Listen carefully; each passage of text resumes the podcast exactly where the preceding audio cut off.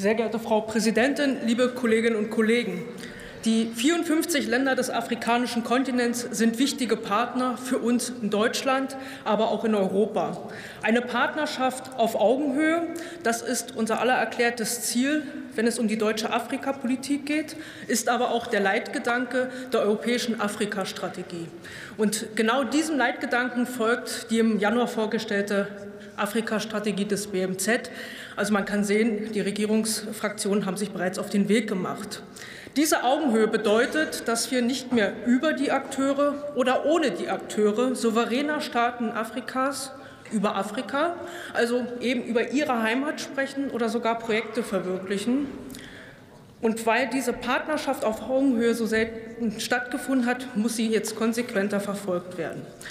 Augenhöhe heißt gemeinsames Handeln im Sinne einer gemeinsamen Zukunft auf einer gemeinsamen Erde.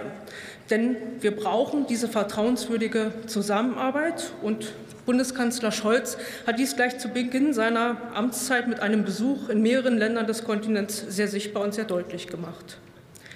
Der russische Angriffskrieg gegen die Ukraine hat noch einmal mehr betont, dass die Staaten Afrikas eine Schlüsselrolle spielen, wenn es im internationalen Parkett um Vereinbarungen geht. Und mich persönlich hat der herzliche Empfang des russischen Außenministers Lavrovs in Südafrika sehr nachdenklich gestimmt, genauso wie die Militärübung, die abgehalten wurde, zusammen mit Russland und China. Und diese Militärübung und das Engagement insgesamt, hat bereits der Kollege Jürgen Trittin skizziert, ist etwas, was uns alle vermutlich mit Sorgen äh, begleitet. Nicht demokratisch regierte Länder wie China und Russland versuchen sehr aggressiv und man könnte schon fast sagen im kolonialen Duktus Regierungen afrikanischer Länder auf ihre Seite zu ziehen. Und die Demokratien dieser Welt sollten den afrikanischen Staaten eine Alternative geben und sie dadurch für eine Partnerschaft gewinnen. Denn wenn es uns nicht gelingt, wird es schwieriger werden, klare Mehrheitsverhältnisse in den Vereinten Nationen zu schaffen, eben wenn es darum geht, eine Verurteilung von Kriegsverbrechen zu erreichen wenn es uns nicht gelingt, dann wird die Welt ungerechter, da Staaten wie Russland, aber auch wie China nicht auf Augenhöhe Handel treiben wollen.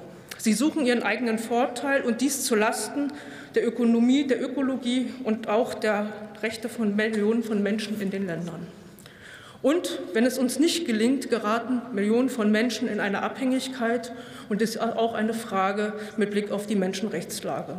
Es ist unser Interesse, eine starke Partnerschaft mit afrikanischen Ländern aufzubauen, indem wir bessere Angebote unterbreiten. Ich selbst war im vergangenen Jahr auf Dienstreise in Südafrika und in diesem Land kann man wunderbar beobachten, wie das Engagement Chinas beispielsweise konkret vor Ort aussieht, wie man sich versucht, Macht, Abhängigkeit und Einfluss zum Eigennutz zu schaffen. Es wird in Kitas, in Kulturzentren, in Straßen und Brücken investiert oder es erfolgen Kofinanzierungen. Und diese kann man gut erkennbar an Plaketten äh, wahrnehmen, sodass auch jedem bewusst ist, wo das Geld herkommt, wer unterstützt.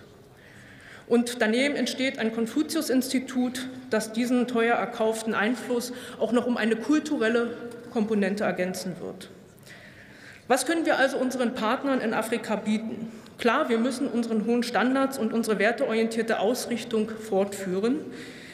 Aber wir müssen auch unsere Aktivitäten der veränderten geostrategischen Lage anpassen.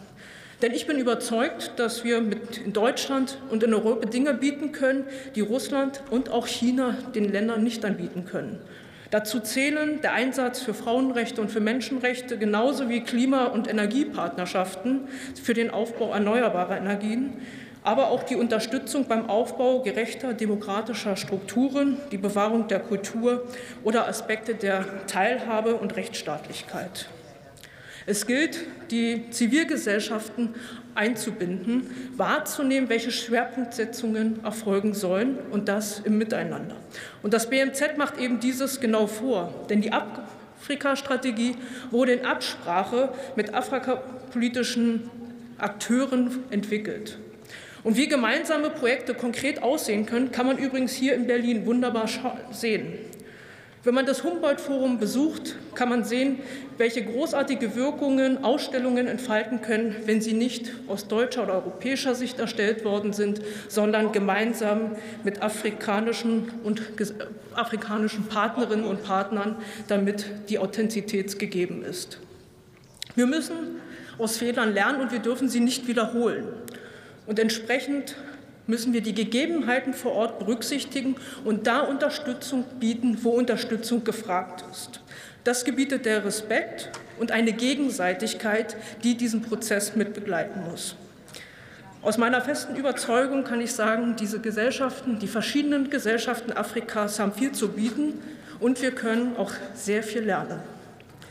Neben der Einbindung der zivilgesellschaftlichen Akteure ist es unsere Aufgabe, die Afrikanische Union als ebenbürtiger Partner anzuerkennen und einzubinden. Und neben der Frage, ob wir für die Mehrheitsfindung in der UN sie an unserer Seite brauchen. Wir brauchen jeden einzelnen Staat an unserer Seite, wenn es beispielsweise um den Schutz der Natur oder die Bekämpfung des Klimawandels geht. Und das sind Themen, die haben weder Russland noch China in ihrer außenpolitischen Agenda. Vielen Dank.